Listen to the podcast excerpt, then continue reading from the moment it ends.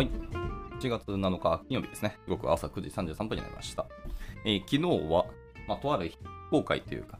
あの、完全招待制のエンジニアのイベントがありまして、これも言っていいのかわかんないですけど、まあ、あの、赤米さんが主催されたイベントだったんですけど、そこに、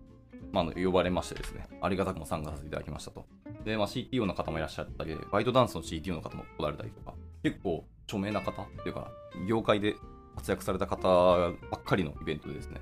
とても貴重なイベントだったと思いますし、なんかとても刺激になりましたね。改めて、すごいクラウドの世界にあのコミットしたくなったなっていうような感じがありますし、なんか僕やっぱプラットフォーマーがすごく好きらしくてですね、そういうクラウドを作ってる会社とか、提供サービスを展開している会社さんってすごく興味あるなっていうのがなんか改めて感じた次第ですね。はい。おはようございます。宮見のキースこと桑原です。では、本日も朝活始めていきたいなと思います。ではですね、今日はです昨日、一昨日に引き続き、えータイトルにあります、How to Plan as an Engineering Executive っていう記事ですね、読んでいこうと思います。はい、まあタイトルにあります通り、まあエグゼクティブってあるんですけど、やっぱ経営層というか経営視点でのエンジニアリングですね、技術者、もしくは技術に関するいろんなもののプランのやり方ってのを、この人なりにまとめたっていうような記事になりますと。えっ、と、昨日、一昨日でどこまで読んだかっていうのを今ちょっとあーっと思い出そうとしてるんですけども、あ、そうですね。昨日なんかリクルーティングまでのお話をちょっと読んでた気がしてて、で、いろんなポートフォリオとか、あのリソースのアロケーションをどうたらこうたらみたいな話を昨日読んでて、で、途中で止まったと思ってますね。はい。で、今日は、えーその続きからで、多分ここからだと思うみたいなところですね。まあ、もし昨日と被ってたらごめんなさい。えー読んでいきたいと思います。えー Don't over index on early results ですね。はい。えー初期の結果を過大評価しないっていうところからちょっと入っていこうかなと思ってます。はい、えー今日の参加者は、えーと、鹿内さんと、えー松本幸太郎さんですね。じゃあ行きましょう。えー初期の結果を過大評価しない。えーエンジニアリングポートフォリオのアロケーションで最も頻繁に見られる具体的な誤りというものは、初期の結果に基づいてインパクトを過大評価したり、もしくはコストを過小評価したりすることになります。えーいくつか例をちょっと挙げてみましょうというので、2点挙げてみます。え1点目は、2人のエンジニアがビルドパフォーマンスの改善に取り組み、2ヶ月でビルド時間を50%短縮しました。で彼らはこの結果から、えー理論的にはエンジニアの能力の50%を開発者の生産性に投資すべきであり、50%とはいかなくても、少なくともチームの規模を3倍にすべきだというふうに主張しています。で、ここにもっと投資するのは簡単ではありますが、彼らはすでに初期のリターンを獲得しているかもしれない。あるいはそうでないかもしれないっていうところですね。これが1点目で、2点目は、2人のエンジニアが全てのフロントエンドのコードを共有のフロントエンドモノレポに移行する作業をちょっとしています。で、3ヶ月の作業の後、あなたは概念実証を行い、4つのフロントエンドエンジニアリングチームに迷惑をかけ、改善を示すメトリックスがありません。で、このプロジェクトをキャンセルするのはもちろん簡単ですけど、このプロジェクトで得られたものを統合することで、将来の成果がより高くなることも意味しますと。良い結果も悪い結果も過大評価をして、じゃあやめますとか、じゃあどんどんどんどん投資するって、一概にパッと言うのは、まあ、早計だなっていう話ですね、これ。で、まあ、このような失敗を防ぐには、えーインパクト曲線が少なくとも1回変曲するまで、えープロジェクトへの固定投資を確立するっていうことをお勧めします。まあ、要は一定のなんか評価とか結果が出るまでは、でかい変化をするんじゃなくて、粛々と作業とか計画通り進めていくってことですね。で、例えば2人のエンジニアがインパクトが下方にシフトするのを確認するまで、ビルドパフォーマンスに取り組ませ続け、その後で初めて適切な長期投資レベルを見積もりましょう。で、これが遅すぎると感じる場合は、より早い段階で変曲点を示すようなプロジェクトの設計に時間をかけましょうと。はい。まあ、いわゆるアラートじゃないですけど、アラートかもしくはチャンスみたいなところを、その変曲点というところに、え軸を置いといて、でそれが見えるような、まあ、早い段階で見えるように、そもそものプロジェクトの設計っていうのを見直しましょうという話ですね。まあ、ポートフォリオの良し悪しとか結果ってなかなか評価、判断しづらいので、それは確かにもう最初の設計の仕組みでやるしかないなっていうのはなんとなく感じますね。はい。まあ、なんかクラウドウォッチで自動でアラート出るようになったらすごく楽なんですけど、とはいえ、まあ、人の行いなのでそうはいかんのよって感じなんですよね。では続きまして、Agreeing on the Roadmap ですね。ロードマップの合意っていうセクションに入ります。で私が強く信じる決定的な解決策を見つけた分野っていうのはたくさんあります。ロードマップはその一つでしかありません。4列のスプレッドシート、例えばプロジェクトだったり、チャンス、導入コスト、所有チームとかを使えば、まあ、そこにたどり着くことができます。ロードマップを作成する方法は他にも数えきれないほどありまして、まあ、ロードマップが失敗する原因はフォーマットにはほとんどありませんと。で、フォーマットについて議論することに時間を費やすよりも、すでに提案されているものには何でも使うことをお勧めしますと。でむしろロードマップが失敗するには、えー、ロードマップ作成と予算や機能ポートフォリオの配分の変更が連動していたりするとか、えー、プロダクト、エンジニアリング、およびそれらの利害関係者の間の緊張であったりとか、ロードマップに具体的なプロジェクトとスコープのないプロジェクトが混在しているとか、あとは計画を深く練りすぎることによるチームの無力化だったりなどなど、本当にいろんな理由がありますよと。で、カップリングの問題についてはすでに時間を費やしたので、他の問題についてもちょっと少し掘り下げていきましょうというので、一応このセクションの冒頭はこんな感じでした。で、セクションの中身ですね。詳細の一つ目ですけど、え、 disconnected planners ですね。バラバラのプランナーってところからいきましょう。効果的なロードマップの作成には、プロダクト、エンジニアリング、そしてデザインが協力的に働くってことが必要になります。ある部門がプランニングをリードすることが多いが、他の2部門は積極的なパートナーであるべきでありますと。でそうでない場合は、合理的に見えるロードマップが作成されることになりますが、計画された作業の実際の基礎となる地形を説明することができません。で同様に、プロダクト、エンジニアリング、デザインが密接に連携しているにもかかわらず、提案された作業がステークホルダーの要望、まあ、一般的にはセールスだったりマーケティングからの要望であることが多いですけどね。まあ、そういうものを考慮していないロードマップをよく見かけます。で、このような場合、適切にスコープされたロードマップはまとまりますけど、一般的に会社の課題を最適に解決する一連の作業にはなりません。で、このようなことが起こっているかどうかは、他部門の人々が提案された計画におおむね同意しているかどうかを確認することで、すぐに判断することができます。で、そうでない場合は、異なる機能のプランナーを部屋に集め、議論をします。私がここでよく目にする間違いというのは、幹部が1対1のディスカッションで解決しようとすることですと。1対1で討論するのはうまくいきますが、解決にはオープンなグループ討論というのが不可欠です。私はグループが議論を始める前に、各自が1、2分間中断されることなく自分の見解を述べるという構造化されたグループディスカッションで特に良い成功を収めてきたと。はい。まあ、これはその通りですよね。結局、やることはスコープの中にある人全体に渡ってくるので、まずなるべくグループ討論してみんなの意見を得て、その中で落としどころを決めていくっていう集合値ですね。という、まあ当たり前の動きをするのがやっぱりいいよねって話ですね。はい。では続きまして、ロードマッピングアンスコープトワークですね。スコープのない仕事をロードマップしましょうということですけど、えー、ケラン・エリオットもしくはマックレアの、えー、どのように計画を立てるかという、えー、素晴らしい投稿の中で、彼は計画プロセスがしばしば新しいアイディアを積極的に招き入れるという重要な見解を示しています。はい、実際、あの、How to Plan っていう別の記事のリンクも貼られているので、興味あれば見てみてください。で、プランニングの沈黙の、えー、あるいは明示的な問いかけというのは、まあ、しばしばあなたのエキサイティングな新しいアイディアを全て教えてください。目標をえー、成功するためには、あなたの創造性が不可欠ですと。で、大きな石を投げてください。大きな石を投げなさい。これは待つっていうような問いかけがあるんですけど、これは間違いですと。で、課題は新しいアイデアとかがスコープがなく実証されていないということになりますと。えそしてあなたは結局、スコープがないアイデアの未加工の可能性と既存のアイデアの実証済みの可能性を比較することになります。で、実績のないアイディアをどのように割り引くかは、実際の可能性よりむしろ経営陣の心理を反映するのが普通であり、これでは、えー、計画が気まぐれに感じられてしまいます。で、また、新しいアイデアがすぐに否定されるような場合には、計画プロセスが短命な計画を生み出すことになります。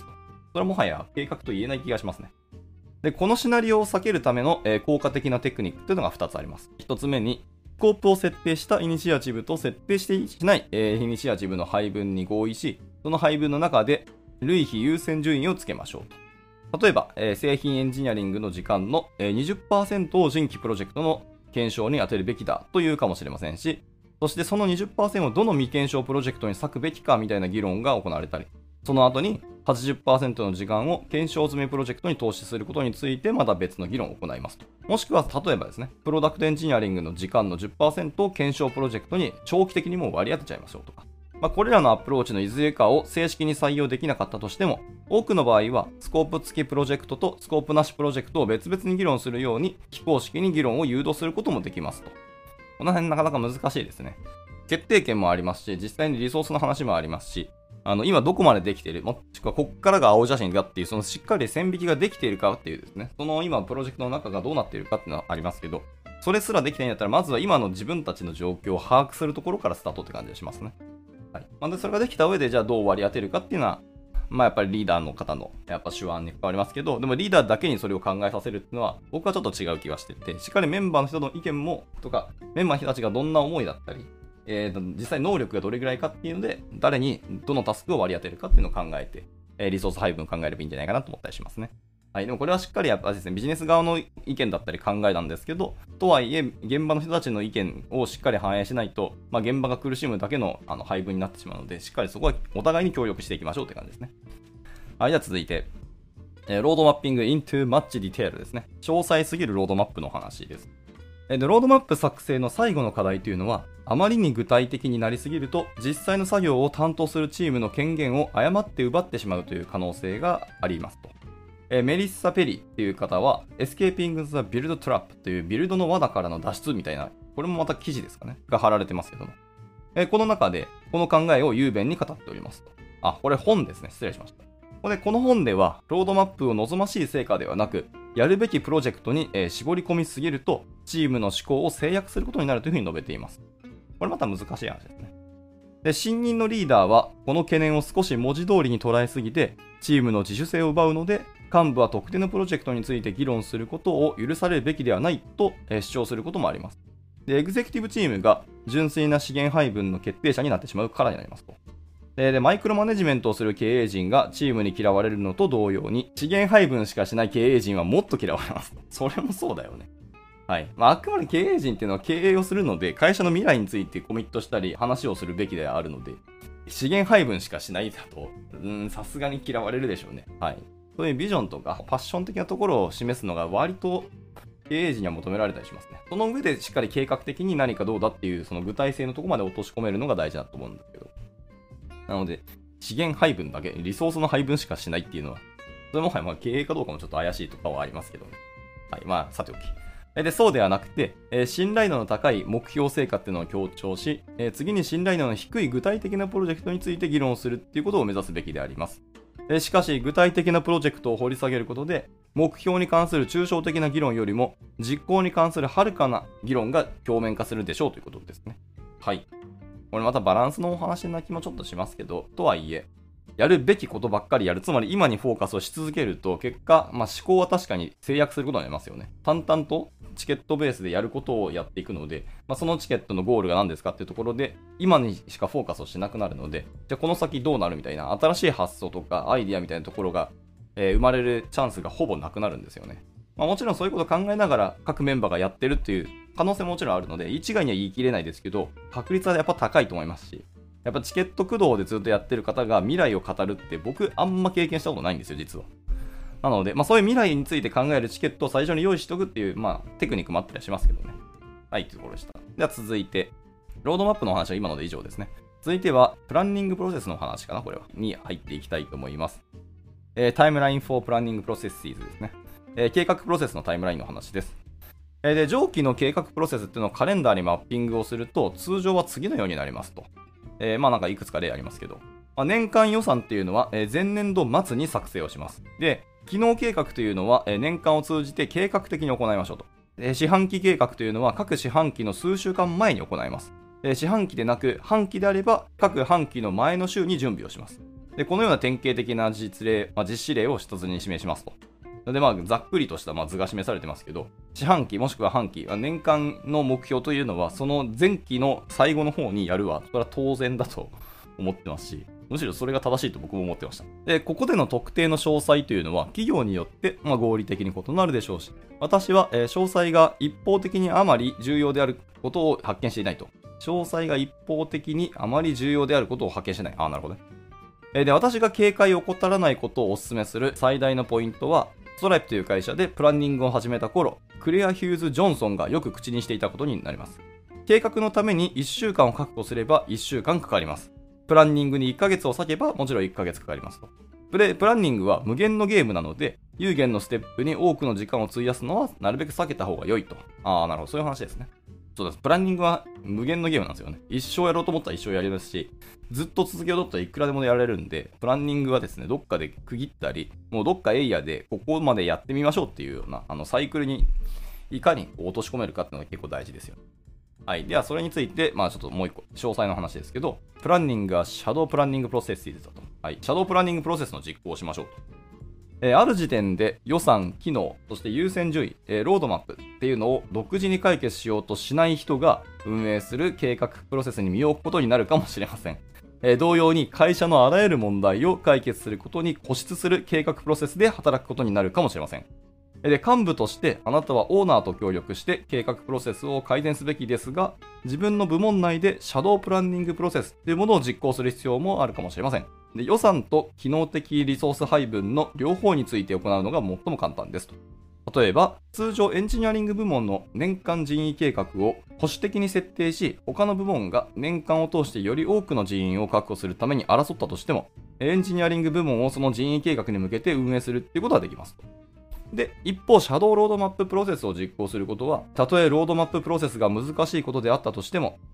まあ正直無理があります。で、私は shadow roadmapping process がうまく機能するのを見たことが実はありません。 platform engineering だったり、 developer productivity だったり、 infrastructure engineering のような、エンジニアリングのみを顧客とするチームの場合は除きますけどねって話でした。なるほど、なるほど。テックの人たちばっかりをフォーカスしたような顧客だったり、そういうチームだったら、意外とうまくいくけど、そうじゃない場合は、 shadow roadmap、process を実行しても基本的にはうまくいかないらしいですね。とはいえ、でもそれを必要とするケースも、まあ、どっかであるよっていう可能性はあるんですけど、ただまあ、うまくいかないので、まあ、じゃあどうしたらいいんだろうなって話は気がしますけど。はい。まあ、続きまして。要は、劇薬が必要な時っていう時でしょうね。シャドウロードマッピングをするしかないっていう。もう、どうにもニッチもサッチもいかない時にエリアでガンと何かを変えなきゃいけない時に使ってみるのかもしれないです。でも使っても多分うまくいかないところまで一回ぶつかっ、走っていっちゃうと思うんで、でそこでもう一回まあリプランニングするっていうのはいい話かもしれないですね。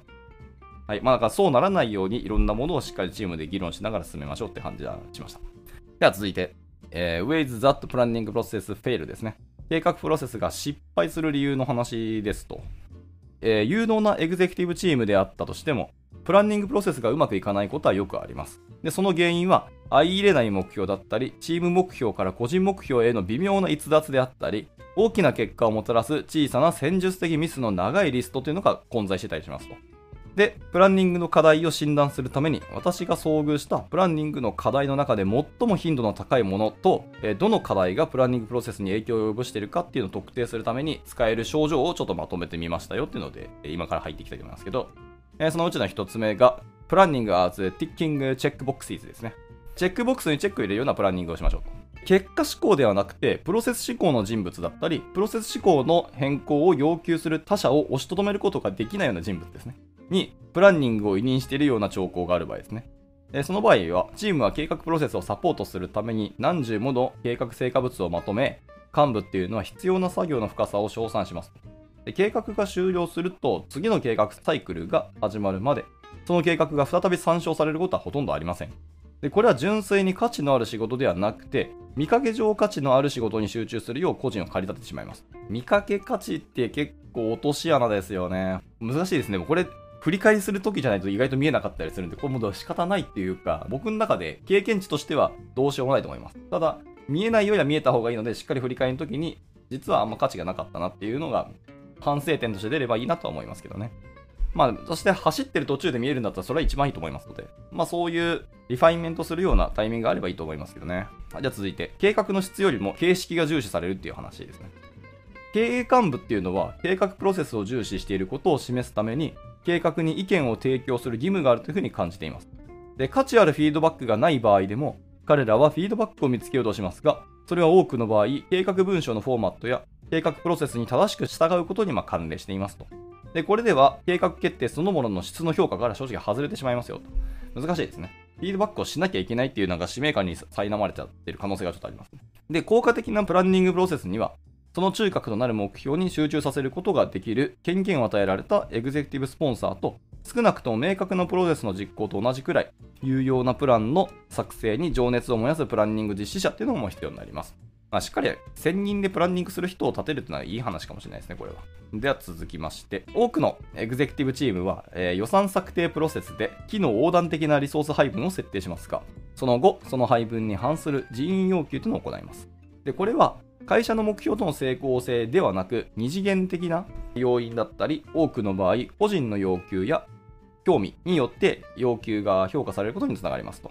計画は最も効率の悪い組織に報いますと。リーダーはしばしば組織の能力をサンドバッグにし、現在のレベルで業務を遂行するためには、さらに大幅な人員が必要だというふうに主張します。その結果、最も効率的でないリーダーや組織に最も多くのリソースが割かれてしまいます。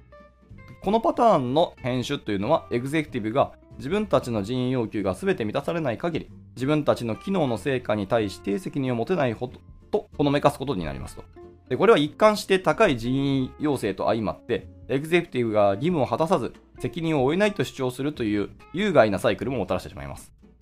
で人員計画は万能薬として扱ったりするというケースもありますと。え人員計画を重視するエグゼクティブチームでは、えー、計画立案が最も重要な仕事を決定するのではなく、人員要求を合理化することに集中しがちになりますと。優先順位付けやプランニングの議論において、ベロシティが固定され、その仕事が行われなければならないと仮定し、その代わりにヘッドカウントに軸足を置くとき、このようなことが起こっているのはもう明らかになります。でこれは自分の職務がどのように機能しているかっていうのを理解している創造的なリーダーを罰することになります。そのようなリーダーは、その職務の運営方法についての知識があるため、ヘッドカウントを重視する同僚よりも戦略的に劣っているように見えてしまいます。エグゼクティブチームはメンバーに対してより大きな利益のために最適化するよう社会的圧力をかけることはできますが、最終的にエグゼクティブの行動に責任を持たせることができるのは CEO だけになります。でこうした問題を丁重に提起することは価値がありますが、それに対処できるのは CEO だけになりますと。問題を解決しようと強引に働きかけても逆効果になるだけですよというお話でした。これちょっと難しいし、ちょっとセンシティブな話だなと感じましたね。ちょっとミスると一気にメンバーの不満を買ってしまいますからね。はい、では続きまして。プランニングアズリドローイングシャイニープロジェクトですね。えピカピカのプロジェクトに報酬を与えるようなプランニングだそうです。プランニングプロセスが本来のリソース配分や機能調整の問題を解決することよりも経営陣を活気づけていることに重点を置いているような兆候ですよと。経営陣が最も興味深いと思う仕事にプランニングの軸足を置いているっていうようなケースが1つ目ですね。特定のプロジェクトは常に、え任意の経営陣が議論する方が活力になっていたりします。例えば、ほとんどのエグゼクティブチームは、販売数や新製品開発について議論することに結構興奮をしますが、コンプライアンスについて議論することに興奮する人は少ない。まあ、そりゃそうでしょ。で、エグゼクティブが楽しいと感じる仕事によって、計画プロセスが推進されるのであれば、それはしばしば計画の成果を低下させることになりますし、あのいわゆるごますりの社員がどんどん増えるんだろうな感じがしますね。計画立案が部門横断的な要求しか考慮しなくなるみたいな話もある。で、多くの計画立案プロセスは実施すべき業務全体を計画するのではなく、部門横断的なコミットメントを満たすことに重点を置いています。ロードマップが機能横断的な要求だけを深く考慮するのは合理的ではありますが、機能的な配分も計画されていることが不可欠であり、そうすることでたまたま単一機能の責任とみなされる重要な仕事について経営陣が議論できるようになります。例えば顧客満足、セキュリティ、コンプライアンス、安定性を単一機能の責任とみなす企業もありますと。インパクトのあるプランニングの成果を生み出すには、目の前のビジネス上の問題や機能上の問題を解決することにかかっています。エグゼクティブチームに活力を与えることは重要ですけど、この目標に向かって計画を散漫にすることは、本当にかつ不当に高いコストを伴いますよっていうのに注意してくださいと。続いて、えプランニングアズディミニッシングオーバー、いや、オーナーシップですね。オーナーシップの低下としてのプランニングだそうですね。えー、エクセクティブチームがより広いチーム内の自立性とオーナーシップを低下させるような方法でプランニングに取り組んでいる兆候だと。もうそれ良くなさすぎでしょ。自立性とオーナーシップを低下させてる時点で割ともう瓦解してる気がしますけどね。えー、一つ目に効果的な計画プロセスっていうのは社内の各チームが業務を遂行するためのガイダンスとしての役割を果たしますと。で、エグゼクティブチームは必要な成果や投資分野ではなく特定のプロジェクトの優先順位付けに焦点を絞りすぎることがたまにあります。その結果、最もコンテクストのあるチームだったり、えー、つまりプロジェクトを実施するチーム自身がより効果的なアプローチを調整できなくなるみたいなこともあります。その結果、チームの士気は低下しますし、会社の実行に緊急性がないことを不満を抱く幹部も出てきたりしますと。で、二つ目に、計画立案が新たなプロジェクトを生み出すみたいなケースですね。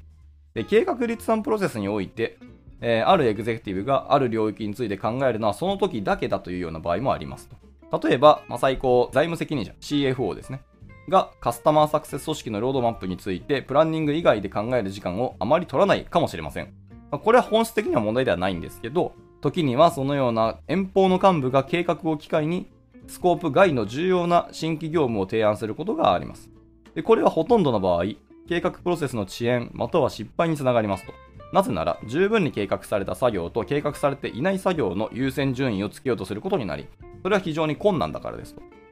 で、エグゼクティブは、プランニングを通じて幅広いチームをコーチするということがえ優先すべきであります。時には自分の領域で計画を立てられないリーダーを特定し、トップダウンで計画に変更を加える必要があるかもしれませんが、それはえ日常的なことではなく、例外的にあるべきではありますと。だからエグゼクティブはしっかり組織内を今をしっかり把握しなきゃいけないなってことですよね。進んでいるかっていう具体の話もしなきゃいけないけど、ちゃんとゴールに向かって今どういう状態ですかっていう、で何が問題ですかっていうのもしっかり見ていくっていうのはとても重要なので、ま難しいですね。マクロとミクロ両方見なきゃいけないって話ですね。まあ、当たり前かもしれないですけど。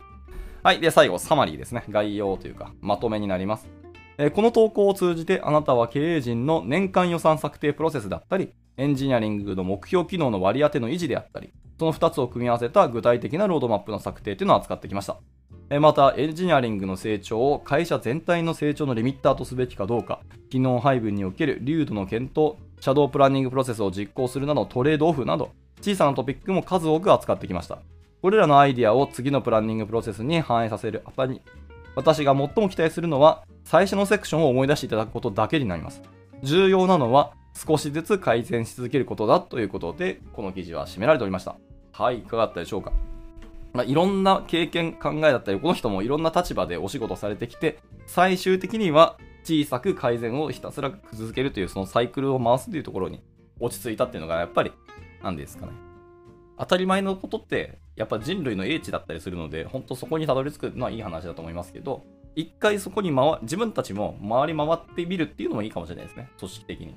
最初からその人類の英知にガッと飛びつくのは僕は別に構わないと思います一番それが効果的かもしれないですけど、チームの醸成だったり、組織の成長というところを考えると、一度は pain をもう一回自分たちの歩んでみるっていうのは僕は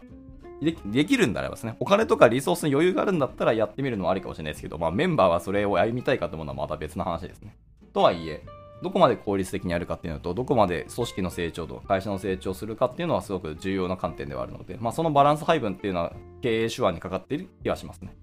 はい。まあ、とはいえ、いろんなトピックがあって本当に面白かったですし、なんか、経営層で、まあ、僕は一応経営層でお仕事をさせていただいたことがあるんですけど、やってない方でもこういうのを読んで経営陣ってどういうことを考えたり、どういう目線で仕事をしてるかっていうのをインストールするだけでもあの割と会社の見え方変わってきたりすると思うんで、まあ、ぜひ読んでいただければなと思ったりはしました。とはいえ、経営陣も現場のことをしっかり考えて、プランニングしたりとか、いろんなものを進めるっていうのも大切ですので、やっぱお互いの歩みよりやっぱり大事だよなっていうのをこれ読んでて思ったり次第ですね。はい。じゃあ、えっ、ー、と、長々と語りましたけど、これで以上にしたいと思います。えー、本記事もですね、3日にわたりましたけど、まあ、ちょっと難しい話も多かったんですけどね。はい。まあ、明日からまた別の記事読んでいきたいと思うので、興味あれば参加してみてください。えー、改めまして今日の参加者は、赤上さんと、えー、鹿内さんと、七優先さんと、あと、見えてないけど、スーさんですね。ご参加いただきありがとうございました。はい、じゃあ金曜日ですね。えー、まあ、七夕っていうところもありまして、仕事しっかり締めていただいて、夜と土日はゆっくり休んでいただければと思います。じゃあ終了したいと思います。お疲れ様でした。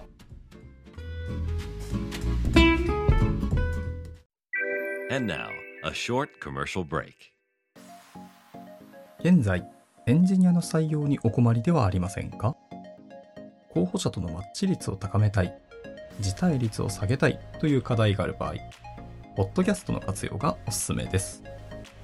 音声だからこそ伝えられる深い情報で、候補者の興味関心を高めることができます。株式会社ピトパでは、企業の採用広報に役立つ、ポッドキャスト作りをサポートしています。気になる方は、カタカナでピトパと検索し、X またはホームページのお問い合わせよりぜひご連絡ください。